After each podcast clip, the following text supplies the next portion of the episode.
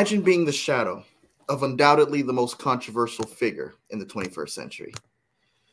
That's exactly how my next guest's career was spent between 2015 and 2017.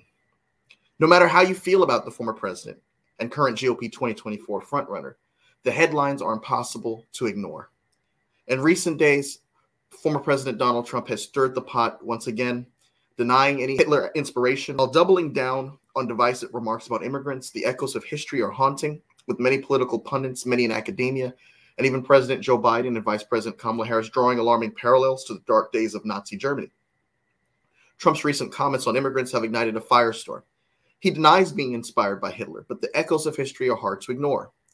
President Joe Biden and Vice President Harris have drawn chilling parallels, urging us all to remember the lessons of the past. But the drama doesn't stop there. Colorado Supreme Court has dropped a political bombshell, deeming Trump ineligible for the state's 2024 ballots due to his alleged role in inciting the Capitol insurrection in January 6, 2021. The political chessboard is in motion, and the stakes couldn't be higher. In the realm of American politics, few figures have ignited debates as fervently as Donald Trump. Imagine silent observer, the visual chronicler of one of the most controversial figures in politics and pop culture. Today's guest experienced just that as the shadow of Trump himself. Today, we lift the curtain on the extraordinary experience of our guest, Gene Ho, the editor in chief of George Magazine and the author of Trumpology. For three decades, Gene's lens captured the highs and lows of sports, entertainment, and political celebrities. However, from 2015 to 2017, he had a front row seat to history as Donald Trump's personal campaign photographer. What was it like, Mr. Ho, to be the personal photographer for Donald Trump well, during transformative years? Uh, first of all, thank you very much for having me on your show. And your show is exactly what we are trying to do at George, is get different voices out. For example, a lot of people don't know. I saw him. I believe he was on there. Jamie Harrison, who is, I believe, the DNC chair. He's a person that I saw you just interviewed, and like he's a guy that I know. I love. I think he's great. And uh, what we need more in America is people like you and me, quite frankly, that can just talk about things without arguing and just getting the facts out. Anyway, that all being said, I want to let everyone know that I was a uh, liberal before I met Donald Trump. And so, indeed, I spent two years behind the scenes as his personal campaign photographer. So I've seen many things with uh, President Donald Trump, and it's it's uh, wonderful. And I, I will answer any questions, but uh, talk about anything you want about him because uh, regardless of what it is, I, I think he's a, a great man and a great man to lead our country. Thank you, Mr. Ho, and I'm glad to have your opinion represented on the platform. Could you walk us through your career? You started off as a photographer in the sports yeah. and celebrity world. What was it yeah. like? How how did this happen? How did you end up? Uh, that you know, really, it's a wonderful question. Uh, I a lot of people don't know I was actually a, a celebrity photographer. I used to give workshops in front of thousands in Las Vegas. Uh, companies would sponsor me just to say that, hey, Gene Ho uses our product, our old camera lenses or whatever. Uh, I was friends with uh, the artist formerly known as Prince. I was hanging out uh, as the photographer for the Atlanta Falcon football cheerleaders. Uh, did photos for many celebrities. Uh, so really wasn't a big deal when the Donald Trump asked me to take pictures of him before he actually ran for president officially. So I did one job for him, uh, loved him, loved his magnetic personality, loved how he treated me, uh, especially, and, and now we're, we're both here as minorities. Um, I could tell you this uh, growing up as a, a, a Chinese boy, uh, very sensitive, very acute to people that are uh, prejudiced. Um, I could pick up on that very well. I grew up with it where people smile in front of me and then I turn around and I could I know they're making squinty eyes at me with their fingers. So I understand that. And people that are minorities understand that and they have an acute sense of it. With Donald Trump, I didn't feel that at all. I saw how he treated other people. But most of all, I learned how he treated people when the camera was not around. When I was standing by looking like no one was watching Donald Trump, I seen him interact with people outside the realm of the media canvas. So let's dig into that a little bit more. You've had access to the former president like none other before. Okamoto served as Lyndon B. Johnson's White House photographer, which set the precedent and the tradition of a president having his own personal shadow follow him for some historic moments and some intimate moments with folks that may not have been in the limelight all of the time, like you had mentioned. Could you share some insight about Donald Trump as you came to know him between those initial years of him as a candidate in 2015 to becoming the president elect and then becoming the president of the United States, one of the biggest upsets in American history? Absolutely. Uh, I'll give you an example. And I was in rooms where there was only uh, Donald Trump speaking with a group of people, uh, Secret Service, and me in the back of the room, just sitting there documenting it. But one instance I'll never forget, they had a round table, and in the round table, uh, Donald Trump said, "Okay, let's go around the room, introduce each other, and tell me what you do. Tell me, you know." So one person comes up, "Yes, uh, Donald Trump, I was this. I was served as a senator of this and this." Oh wow, everyone's impressed. Next person going down the line. Yes, I run a Fortune 500 company, do this, this, this. Goes down the line. And Mike, I'm telling you, got to one guy. I knew it, saw he was nervous. And he goes, Donald Trump, uh, I own fast food restaurants. And then you would think being in a room embarrassed next to senators, you know, Fortune 500 CEOs. And now you got, you know, the guy that that owns the, the restaurants, you know, the uh, the Kentucky Fried Chickens. And you know what he said? Donald Trump goes, "Oh, that is so amazing. Which one is your most profitable franchise?" And this guy's eyes lit up. Donald Trump made this guy look like he was the coolest guy in the room. In other words, other people would be like, "I don't even know what you're doing here. You, you, you own these little restaurants. What do you own? A little uh, Hardee's? What do you do? Taco Bell?" No, he made this guy the coolest guy in the room. I'm, I'm telling you this the media could say whatever they want, but it's interesting. How long have I been around? And the only one that gives me the time of day is, quite frankly, people like your show, some alternative right shows. Why has no one ever seen me on some of the bigger MS uh, mainstream media outlets? Because I'm telling stories like this, really. That's all I can tell you is, is what I've seen. So there you go.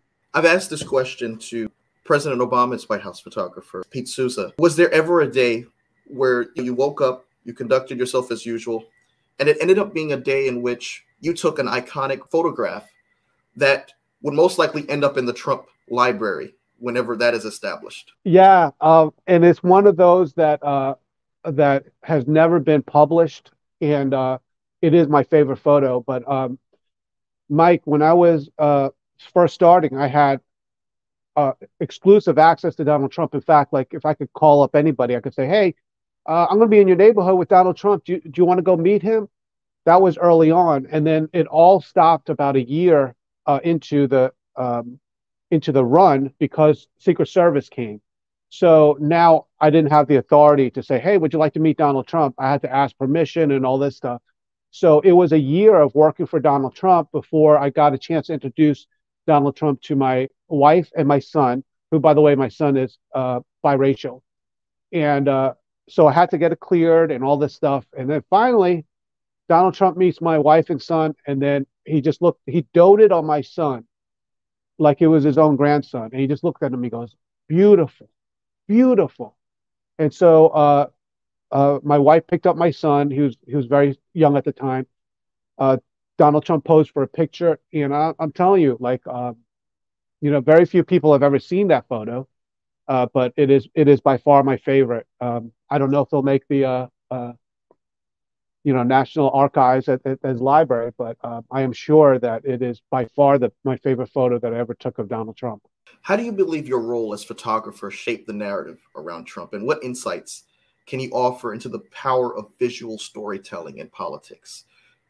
Wonderful question. Um, see, here's the thing: I was never uh, a professional political photographer. I was a professional wedding photographer. I was actually doing the the weddings of different celebrities and different people.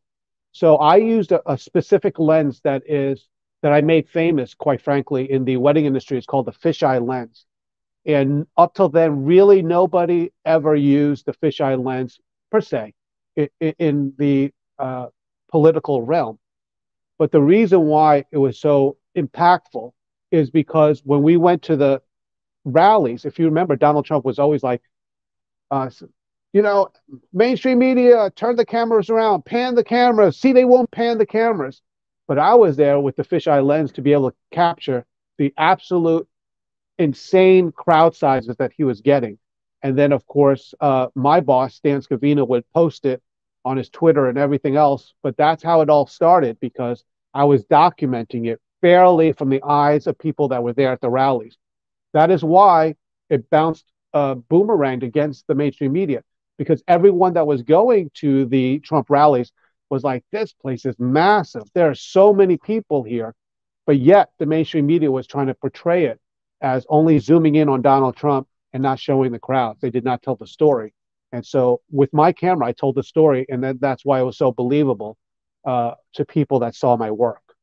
Donald Trump has been impeached twice, 2019 and 2021. He inspired folks to storm the Capitol on January 6, 2021. He's made, as I alluded to earlier in the show, some remarks that have a lot of historians reminiscing to the days of the 1930s with Hitler and Nazism. As a supporter of Donald Trump, how do you justify continuing to support him? For those who are watching and maybe wonder, how can you support him after all that we've seen and heard and all of that he's inspired? He's got 91 charges over his head. He's not eligible to be a candidate as of now, according to the Colorado Supreme Court and the Colorado Republican primary. He has advocated for suspending parts of the Constitution so that he could be reinstated as president. What are your justifications for supporting Donald Trump as a candidate in 2024? My justification is very simple. Are we better off today, as Ronald Reagan said, today or four years ago? Now, Mike, anyone I ask that question for if you, anyone says, you know what, man, times are good. You know what? People are afraid of Biden. That like we're so respected in the world. Oh, everyone loves Biden. Oh, and man, I love this five dollar gallon gasoline. By the way, I just came back from California, like six fifty. Are we better off today than we were four years ago? If you say yes, man, go out there and vote for Biden because that's what we need to do. Vote for Biden. Very simple. Vote for Biden. However, if to yourself and to the core of it that you feel, hey, realistically, quite frankly, it was so much better when Donald Trump was president. Vote for Donald Trump. I don't care either way. I just want you to vote. However, when it comes to me and my personal justifications, everyone always asks me this Oh, how could you vote? This man is so vile. Oh, whatever. Is it possible? Is it very possible? Maybe that the media is painting in one way because I am telling you it is the exact opposite of the man I spent two years with. And it's very interesting. If you don't think there's some sort of maybe bias with the mainstream media, when they're saying that he was such a racist, why can't they interview one of the only minorities that spent all the time with Donald Trump. Here's the other question for them. All right. And this is how I know your audience will know and they can sense the truth coming from my voice. If I wanted to, I can sell my story for millions, millions of dollars. There were some people writing negative books about Donald Trump that spent maybe a fraction, some of them only like two or three days with them. And they get, they write tell all books and they make millions. As a minority, as a person that spent time with Donald Trump, I could have put a weave of lies and I would have no problem making all the money in the world. And I could probably be very effective in taking Donald Trump down. But that's not what happened. When has anyone ever seen me on some of the bigger news channels? Ever? No, because maybe they don't want to hear what I have to say. And what I have to say is going to be the truth. Because if it wasn't the truth and I was after money, trust me, man, I could make a lot, a lot of money by telling a book of lies about Donald Trump. So that there you go. I mean, people that watch it, you know, you know what they're going to say? Listen, I really hate Donald Trump, but that Gene Ho, he sounds like he's a straight up man. And he tells the truth. That's why I have so many people following me because I'm just telling everyone what is the truth and what I believe. And and what does people say? Oh, Gene Ho, you're you're lying. Do I sound like I'm lying? I don't know. Make if if you think so, cool. All right, I'm a liar. But that's what I saw. What else am I supposed to say? There's nothing left to say. Let's talk about George Magazine. Of course, many folks associate the George magazine brand to John F. Kennedy Jr., who established the magazine in 1995. The magazine was a very stellar, well put together political magazine. You had political satire, you had political information in there that folks were able to learn from. You had culture and pop culture represented in this magazine. You were now responsible for what you call the renaissance of George Magazine. Of course, John F. Kennedy Jr. died in a plane crash in the summer of 1999. What made you decide to take on this project? And are you going to continue in the same trajectory that John F. Kennedy Jr.'s project left off in? Or is it going to take more of a Republican or right leaning tint? No, uh, Mike, and, and uh, if I could say it and give you you thanks, uh, what we need more in America is shows like you. Man, I, I, you know, I came on your show, and I'm not sitting here getting softballs, but neither is it that you are doing it. You're just telling really good questions that I know your uh, re, uh, viewers want to see. It's very interesting because at George Magazine, what we're trying to do here is exactly that. What we're trying to do is unite America by giving voices to people on the far right, far left, center, all over, so people can make their own decision of what to do. So far, we've interviewed and we featured a lot of people on the far right. Uh, we've also featured uh, we interviewed RFK Jr. Uh, he gave us the exclusive interview right before he announced his independent run, gave us the exclusive interview. We just, for this newest issue, interviewed Governor Mike Huckabee, who is, of course, you know, Republican and evangelical Republican. Um, going into the future, we're going to interview other people, some on the far right, some on the far left, and we're going to let people decide for themselves whether they like him, whether they support him, whether they're crazy, whatever. It doesn't matter. What has happened in America with mainstream media is that they, the media, go out there and say, listen, this is what we think you should believe. So we're going to paint that. For us and George, and I'll be honest, I believe for, for you, Mike, is you're just saying, hey, let me interview these per- persons. Let me give them some tough questions. Let me let them talk. And let's find out what they're really like. And then you're not saying Gene Ho's a great guy or Gene Ho's a bad guy. You're saying, here you go. This is him. You might hate him. You might like him. You might be a liar, whatever. But you let the people decide. And that's what we need more in America. And uh, that's what we're doing at George. We present the information, interview them. In fact, most of the interviews are verbatim. So when we uh, interview a lot of these people, we set the uh, recorder and then we transcribe it exactly what they're saying without us trying to interweave what we think about them and what we think they really meant by it.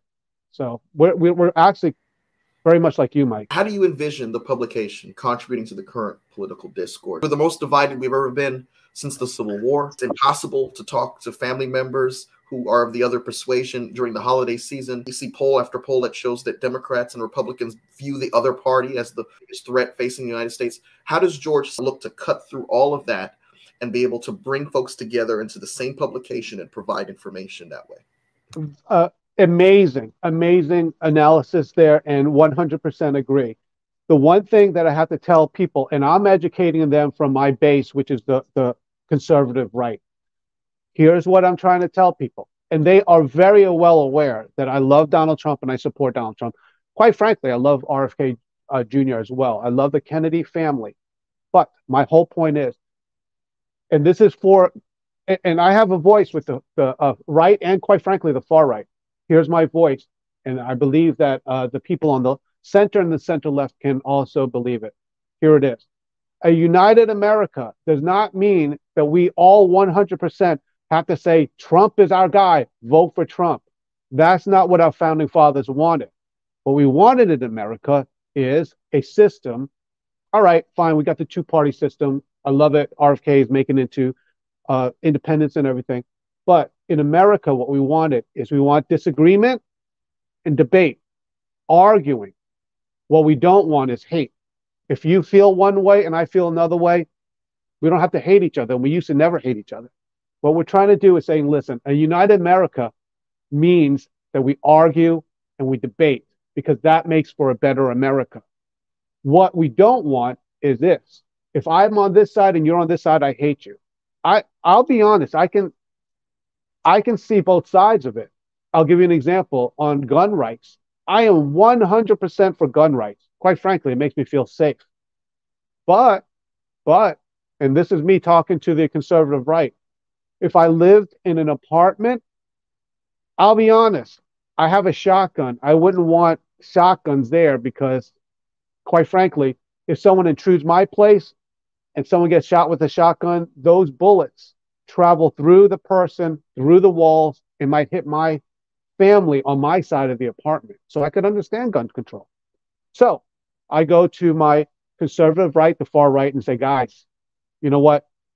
Uh, I'm all for gun rights, but just check it out. Sometimes you got to listen to their side because I could see a scenario where I wouldn't even want, I wouldn't want some regulations. If I lived in an apartment, man, someone's breaking in my neighbors and then suddenly my children get shot in there. I don't want that. So now people at least can say, okay, I see your point. We, we could still disagree, but I see your point. And that's what we need. We don't need 100% of people voting for Donald Trump. That's how we're going to unite America. We unite America by listening and say, listen, I understand what you're saying.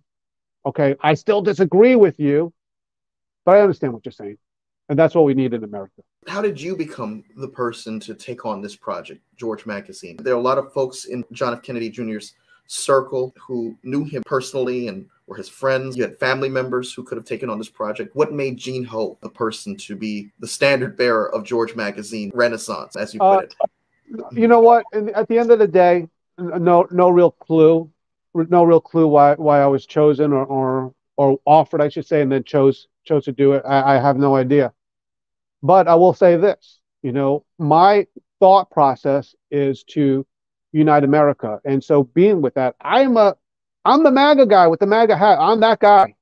But at the same time, before that, man, I roll with all the people, all the people on the on the uh, on the left. My I, my children were brought up by LGBT nanny. My children were brought up by LGBT. I champion LGBT rights. I was fully involved with the left hung out with movie stars, hung out with rock stars, hung out with sports stars. I, am I'm, I'm full man. One thing, don't don't pin me as some guy that you know sir, uh, hangs out with Donald Trump and just like all my life lived it as a conservative. So I understand both sides of it, and quite frankly, everything I'm saying here is pretty reasonable. I, I believe that someone can look at me and say, you know what, G's got a point. He he does have a point. All right, let's listen to what they have to say. And then on the on the left, I believe it should be the same thing. People can look at me and like, you know what? Does Gene Ho look look like a conservative? You know, I, I you know, I, maybe that's the reason why I was chosen for it. I don't know, but I could tell you this. You know, I'm passionate about it, and I'm passionate about a united America again. And I think it's time. So I want to pivot to your book. Uh, what challenges did you face while trying to capture the essence of Donald Trump?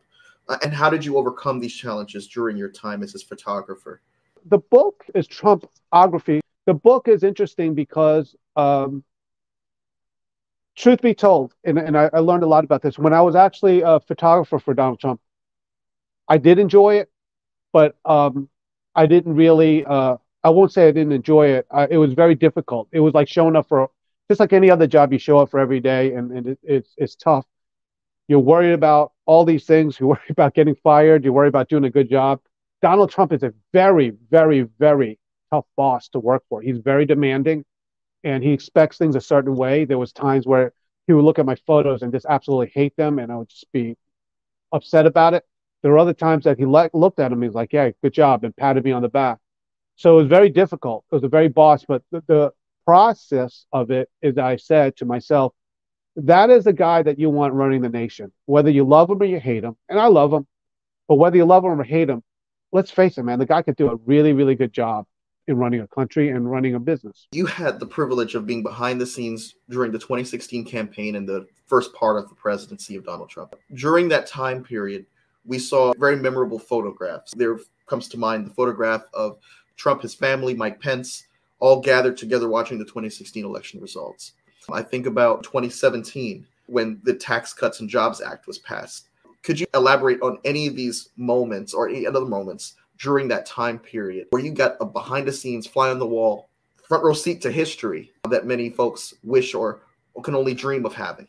Uh, yeah, actually, one of the one of the uh, most memorable times was actually when I was not a photographer. Uh, there was a, a moment in the campaign where Donald Trump was needing a uh, notary, public notary, and uh, the person that the team tried to hire didn't show up or whatever, and they didn't have a notary. And then it was made aware that his photographer, me, was was a public notary, and so um, it was probably one of the most nervous times in the whole uh, event. But he was signing a, a, specific document to get on a ballot, and so uh, they the Trump team asked me to be the official notary for this document. And so it's interesting because here I am, the photographer, but like I'm actually, we have pictures of of this. Uh, we have pictures of this where I was, you know, actually signing the document. And to me, that was a, a great being part of history. But it had it was funny because it had nothing to do with me being a photographer, just being a witness to his uh, signature. I remember a story of a historian during the 1930s and 1940s recalling a time in which they saw Franklin Roosevelt's outside persona contrast with his private persona. When he thought no one was looking at him, there was a very grim appearance that came over his face. Did you ever have a moment like that where you see a character not portrayed, but as he is on Trump, confident, he's loud, he's aggressive, but behind the scenes, maybe there was something else that someone rarely got to see that you saw getting this front row seat to history? Uh, yeah. Uh, you know, the the thing is, I, I and this is um, this is my theory of it, so I don't know if if, if it's true, but uh, the the Trump that you see at the rallies when it's just Trump and the camera and him, and and he's like, you know, sometimes he does voices and and he does jokes, and he's sometimes firm and sometimes he's inspiring. Um, I think that is what the mainstream media cannot get over.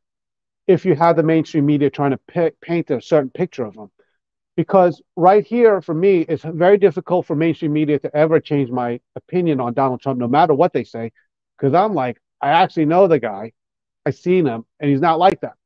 So I think what Donald Trump's, if I had to guess, his trick was was that he would start to do rallies, and he was, I mean, he, he has done a lot of rallies, and people go there and they see him without uh, the filter of mainstream media.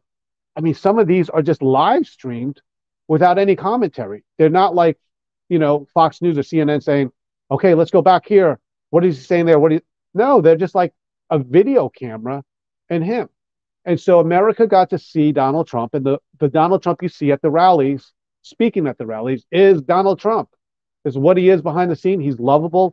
He's funny. Uh, you know, sometimes you're like, I mean, sometimes he'll be at the rally and go, oh, oh, no way. I can't believe he went there. You know, that's how boys do it when we hang out watching football. You know, we, we say a funny joke and say, oh, man, no, you didn't say that. That's what Donald Trump is like. And that's why he's so real to the American people. And that's why the powers of voodoo or whatever of the mainstream media to try to convince people of something it's not working because people are already seen it for their own eyes what it is. What do you say to people who say, "Well, I do see it for what it is," and I've heard things that are offensive to me. I've heard him criticize John McCain as not a war hero because he was captured. I've seen him denigrate Gold Star family. I've seen him recently this week say that immigrants are polluting the bloodline of the country, and they say that's the reason why I cannot allow him to get back into the White House. For those who say, "Well, I'm not tainted by the mainstream media. I just don't like what I'm seeing," because a president's words carry weight and meaning, and his good intentions or his lovely personality aside, you can't be reckless as the commander in chief. What do you say to those folks? Then vote for Biden. That's what I say. I mean, that's what I. That's the whole um, point of what I'm trying to say here. Is listen to be a united America doesn't mean that we all have to say, listen, 100% of us like Donald Trump and believe in him. Vote for Biden. Vote for whoever you want. But here's the thing, and this is my selling point for Donald Trump or whatever.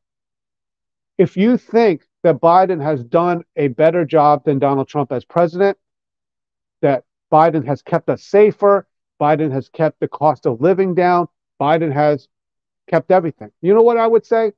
I would say this, and I never met him. man, I can't stand Biden. Hate Biden. Oh, Donald Trump. I love the guy. But quite frankly, quite frankly, Biden did better. I would vote for Biden. I don't care. Vote for whoever you want. I'm not here to, to do that. But at the same time, if you, Mike, or your viewers just say, oh, Gene Ho, man, this guy doesn't know what he's talking about. No, you know what I'm talking about. What I'm talking about is this think for yourself. Doesn't matter. I, I'm, I am telling you, man, I, I can be the most, as long as it's, as long as we're all there and, and hanging out and chilling. I could even go to Donald Trump and say, Mr. Trump, you are a fantastic guy. You are very nice to my family. But quite frankly, right now, gas is at 50 cents. Gas is at a dollar. And quite frankly, you know, my paycheck goes further. Quite frankly, Mr. President, Donald Trump, we haven't been in a war since whenever, but when you were there, there was wars all the time. There was $6 a gallon gasoline. Ah, oh, I love you, Donald Trump, but I can't vote for you. Right? That's what you would say. That's what I would say. So this is quite frankly the voice of reason to America because I'm not like the other people on the right and say, no matter what, it's Donald Trump. I believe in Donald Trump. But vote for whatever you want. Go ahead. You want more you you want another four years of this? Go ahead, vote for it. And not only vote for it, I would take and your your ballot in the mail and bring it to the post office. I would do it for you. Vote. Anyway, how's that? How's that for a soundbite? so the sub the subtitle to your book, Trumpography, is how biblical principles paved the way to the American presidency. Could you elaborate on why yeah. you chose that subtitle and what do you mean by biblical principles? Can you okay elaborate yeah. on that? Thank you so much. Thank you so much for that that question. Okay, here we go. When I was first writing the book, I was like, you know what would be really neat? I can see Donald Trump and the things he did, and then I would put it and attach it to famous people. Like, okay, hey, Sun Tzu said that. Donald Trump did that. Hey, Napoleon did that. And Donald Trump did that. So I was writing the book, and the first one was what, uh, um, and oh my goodness, my, um, oh, I got it. Sorry, Absalom. I was reading the Bible and read about Absalom. And Absalom, according to the Bible, you know, might not have been the best guy in the world, but he was amazing because what Absalom did was when people would come up to him, they would say, Oh, you're the king's son. You're the king's son. Let me bow down to you. And then Absalom would go, No, no, no, no, no, no, no, no. You don't bow down to me. I'm just a man like you. Get up. And so when I read that in the Bible, I was like, you know what? Donald Trump, Donald Trump did that because I remember that guy that owned the fast food restaurants and he could have made him made him feel small, but he, he lifted him up. That sounds like something Absalom did. So that I said, okay, first chapter I'm going to write about Absalom and Trump. Second chapter I'm going to write about Sun Tzu and Trump or whatever, whatever I was doing. And so I'm reading the Bible and I'm finding out that possibly everything Donald Trump is doing is actually from the Bible. Now, people always say, oh, oh, Donald Trump, this is blasphemy. Donald Trump is such a vile man. He's such a vile man. How could you dare say that? You know what? Bad people, if he was bad, can use Bible principles. Good people can do Bible principles and succeed. It's a law. Like if you if you listen to God and do what He wants, you generally succeed in life. At least that's what I, I've seen. And my point is with this is that I believe God can use whoever He wants. Uh, let's see. Let's go down the line. He he used uh, King David, who's a murderer, right?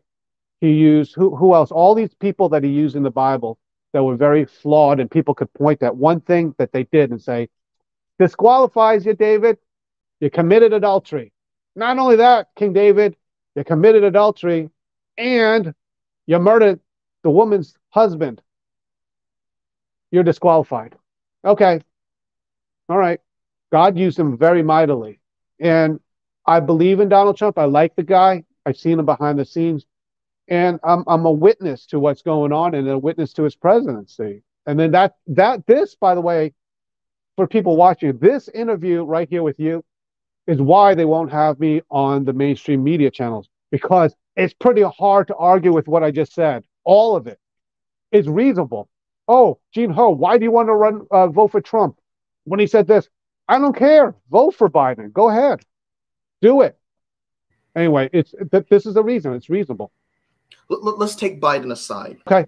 I've heard you say vote for Biden, and, I, am thoroughly enjoying this discussion with you. By the way. Uh, oh, I love Mike. I love it. I love it, and this a lot of people are gonna really enjoy this because it's just like, mm-hmm. you know, it, it's not slanted either way. It's not like everything is MAGA, MAGA, MAGA, and you, quite frankly, are wonderful because you're not like, well, what about this? You know, you we're like all over the place. It's it's really great, Mike. I really appreciate this, and I enjoy. I'm enjoying the conversation. I want to get your opinion on this. You have conservatives, or those who lean conservative, like Joe Scarborough. You have leaders in the evangelical community who have said, well, look, maybe it's time to flip the page to Ron DeSantis or some other candidate running for the Republican nomination because they've quite frankly found it very difficult to sell the idea that Trump, although he's a broken vessel or an imperfect being, is someone who represents Christian values. Look at the Beatitudes. Blessed are the meek, blessed are the pure in heart. Which one of these Beatitudes does Donald Trump honestly embody? You have folks saying it's hard because we heard pastors say we're voting for a president, not a saint, but at the same time, you go back to the Clinton days, they were very much in alignment with saying we have to have leaders of moral values. So, how do you rectify those who say, well, look, I do point to the Bible and I see reasons not to support Trump? Oh, no. And, and see, totally valid point, and I totally get it. And I understand those people that feel this way. Here's my point about this and this is uh, what I've seen personally. In the 2015 and 2016 election cycle, there was no greater Christian as a human Christian man than Dr. Ben Carson. I have never seen a man so devout. He, if, if you put Christians and line them up and say, this is a better Christian than this Christian, if you could even say that, you know I'm talking about. They ain't no better than Ben Carson. Quite frankly, my great friend, uh, Governor Mike Huckabee, he's another great Christian. Okay, like just a wonderful person, charming, lovely, everything. I met them both. I know them both. In, in fact, uh, Governor Huckabee, I, I probably know uh, uh, really well. But here's my point about this: is all good Christians will say something similar to this. Hey, I'm a better person than Moses. I'm a better person than this person or whatever. But who is God choosing? Remember what Korah said? Said, hey, God talked to us before. Why not use us or whatever? Who knows? But could it possibly be that God wanted someone like Donald Trump in a time such as this? Now, if you want to sit there and say, okay, in their lives, who lived a better life as a Christian? I would imagine Ben Carson, to be honest. I would probably imagine Governor Mike Huckabee, to be honest. But in the wisdom of America, in the wisdom of the voters, and possibly the wisdom of God, who do you think he chose to lead America at the time such as this? You know what? Here's the other the thing with this is, um, you know, wisdom is proved righteous by its works. We didn't know. We thought he would be the crazy man. Remember what they used to say? This crazy man's going to blow everyone up and put us into World War III because he's so unhinged. Remember that. Well, wisdom is proved righteous by its works. So what do we get? Donald Trump comes in office and no wars. None. None. Okay, crazy man, crazy man with the button, unhinged man. We're scared of Donald Trump. Okay. We, we had him in. It's pretty good, man. It was really good. Now, right now, are you not who is not scared to death? Because now with this thing, you got this thing in Israel, and then you got this thing in Russia, and all this stuff. We are sitting more scared as America than ever before. So there you have it. Wisdom is proved righteous by his works, and they're valid, except for it's already tested out with Donald Trump. Your book delves into the intersection of faith and politics, which a lot of folks, including myself, say should remain separate church and state should remain separate. Right. Could you elaborate on some of the principles in action that you saw in the Trump administration that align with the biblical principles that you talk about in your book? And if you could elaborate on your opinion on whether or not church and state should be together or separate. You have Marjorie Taylor Greene, who just blatantly said out loud, look, let's do away with this separation of church and state nonsense. And then you even have the mayor of New York, Eric Adams, also voicing his support for a form of integrating faith within governance. What say you, sir? Okay, uh, really quick, and um, I never met uh, uh, Mayor Eric Adams, but I know that the uh, the CEO of George knows him knows him at least well enough, and that that's one of the the like uh, I, I, that's what we need in America. Uh, like Eric Adams is a Democrat. I never met him, but my my CEO uh, uh, Dave Blais views him very highly. Okay, so that's great. Uh, one really quick with that, Jamie Harrison. Um, I love Jamie Harrison. I know Jamie Harrison. He's a great guy. So, okay, there's another person. With all of this stuff, with the in- introductions of faith in, in politics, is like this.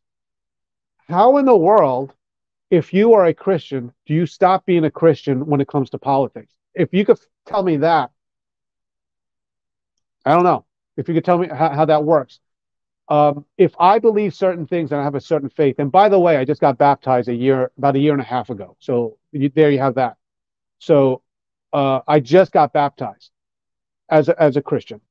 Um, so you, if you if a person goes out there and then they are um, wanting to make America greater, which is I know it's a slogan, but we do. We even Democrats, um, I believe, want to make America greater. If we want to do that, then we take our faith, we take our morals, we take everything, and we put it in there to try to enter ourselves into the political realm. And if if my Christianity's part of it, well, in my political process, that's going to weigh in on the decisions I make. So I really don't know how you separate uh, church and state. And if if a person doesn't believe in God, if a person hates God, really, okay, then then that is atheism in God or whatever, or hatred of God in, in politics. That's a person's inner core, inner belief. But I know that as a Christian and the things I believe, uh, my values as a Christian will weigh in on the decisions I make and quite frankly, how I vote. So, given your unique vantage point, what do you believe were the key leadership qualities that Trump had during his time in office? I believe uh, they are, and I, I can't remember who um, who who said this uh, best, I think it was, I might have been Rush Limbaugh, I'm not sure. But you have some politicians that go which way the wind is blowing, and then they, they move their uh, values which way the, the politics go. And they sometimes become very uh, powerful uh, leaders because of that. Um, there's other ones, and I'll talk about it, like Obama, who is a leader because he says, Hey, I don't care what you think. That is what it is. I'll give you an example of both. Okay when um, uh, Bill Clinton, who is very powerful, was president, they said, Did you smoke weed? He goes, Yeah, but I didn't inhale, right? Because at the time, it wasn't very, uh, it, it wasn't not, it was not a thing to, for politicians to be that uh, honest. They would be like, whoa, whoa, whoa, I never smoked weed. Oh, yeah, I did, but I didn't inhale. Okay, whatever. Then Obama comes in.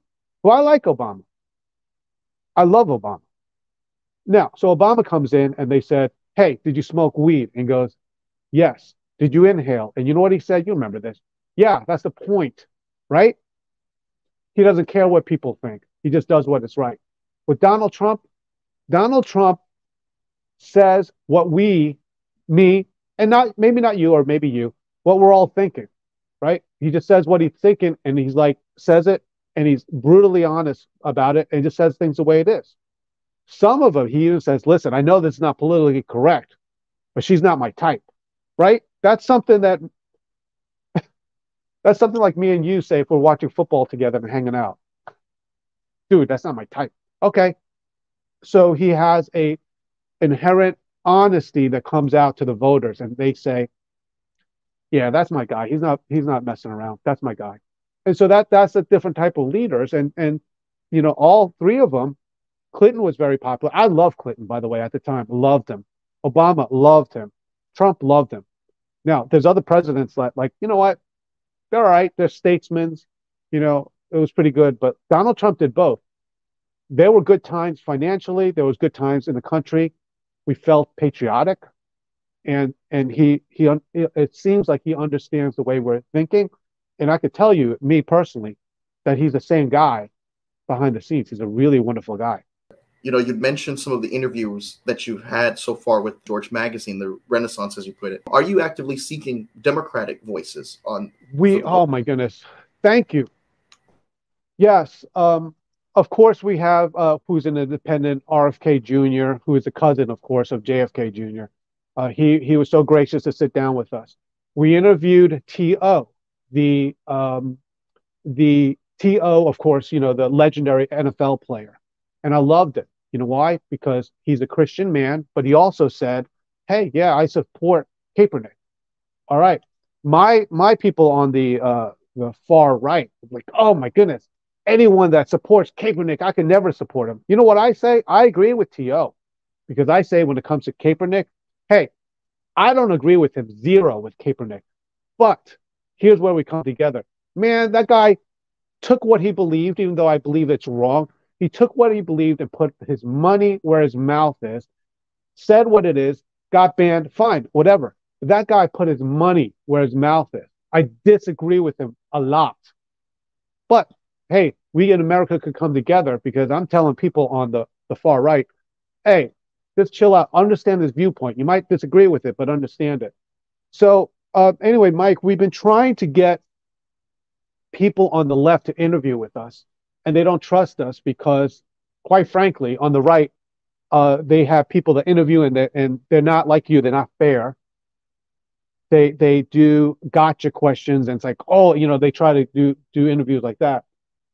I, I don't know what it takes to earn the left's trust but we've been trying. I, I, I won't name the names, but we sent out, I sent out personally emails to their camps. Please, could you interview with us?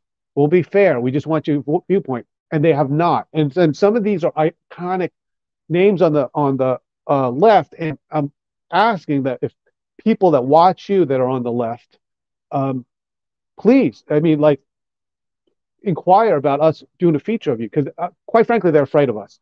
They're afraid that because they see Trump on the cover or or or uh, you know MAGA stuff on it or whatever that we're going to booby trap them or whatever. No, we want to have them hear. We want to hear their voices, and then the people on the right say, "I told you." They interviewed that guy.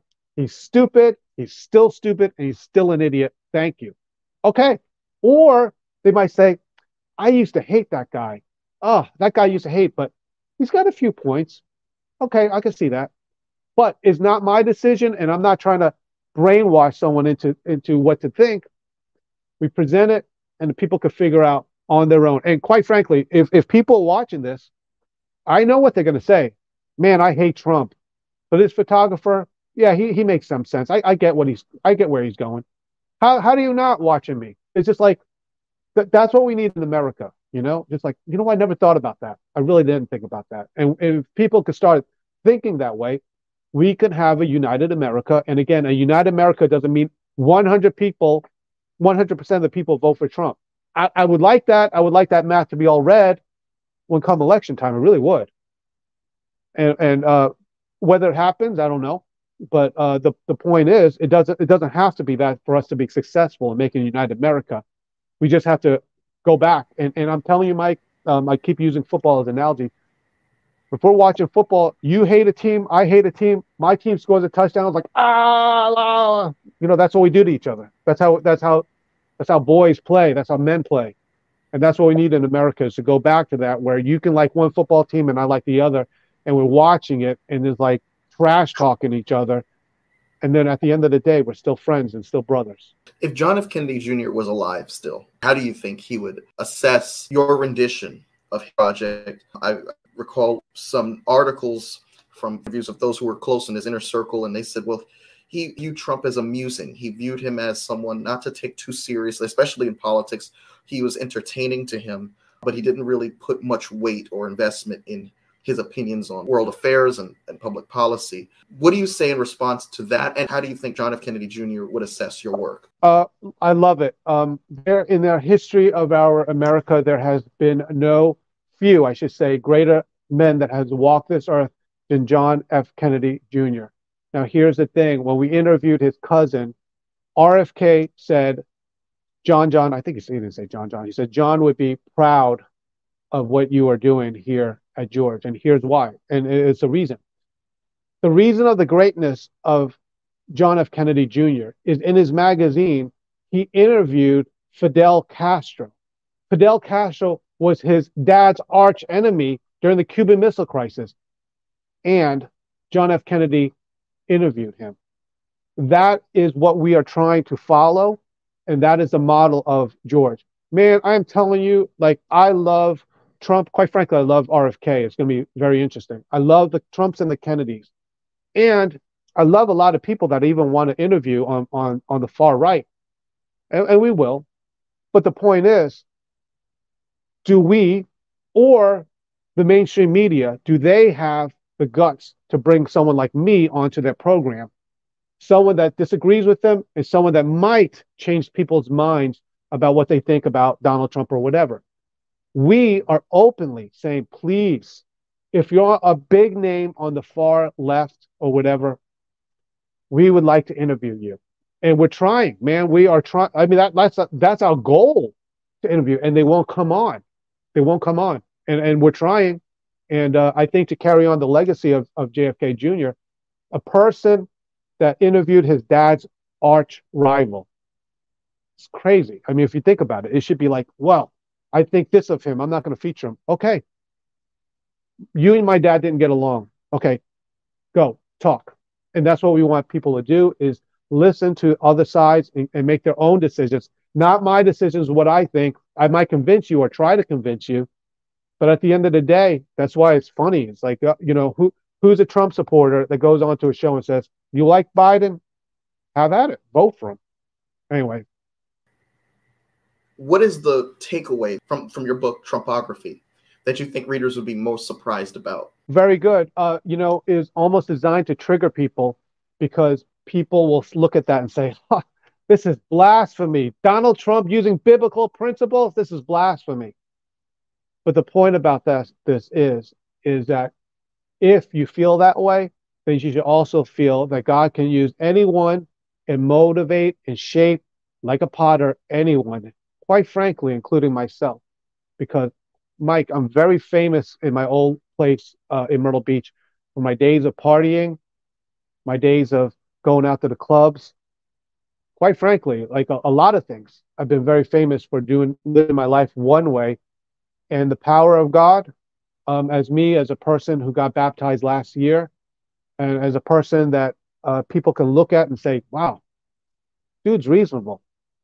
Got to listen to him um, it shows the hand and the power of God in our life. Well, Mr. Gene Ho, thank you so much for what you brought to the table today. If you would like to have me on George Magazine, voice absolutely. Oh my goodness, you see, this is what we need more of. It. I'm, I'm not joking. We need more in America. People like you.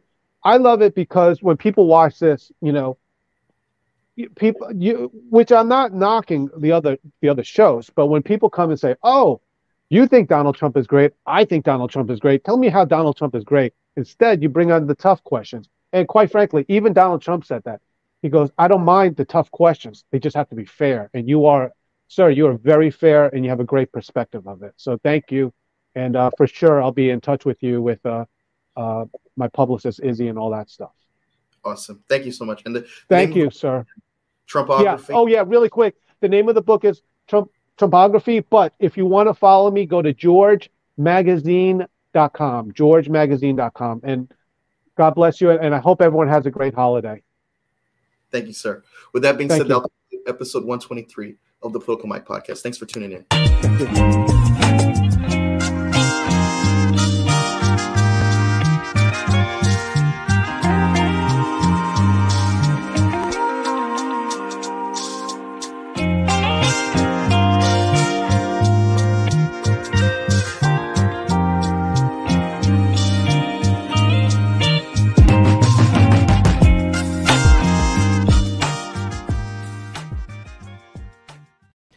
Hi, it's Mike Taylor, the host of the Political Mike podcast. If you like what you heard tonight, I want to invite you to subscribe to our YouTube channel. I also want to ask you to please follow along on Spotify, Apple Podcasts, Google Podcasts, iHeartRadio, TuneIn, and Amazon Music. You can also follow along and keep up with the conversation through our Telegram channel. Follow us on Twitter at, at ThePolyMike and follow us on Instagram. Thank you so much. And no matter what part of the political spectrum that you fall on, I want to encourage you to stay engaged, stay a part of the conversation, and stay informed. Thank you.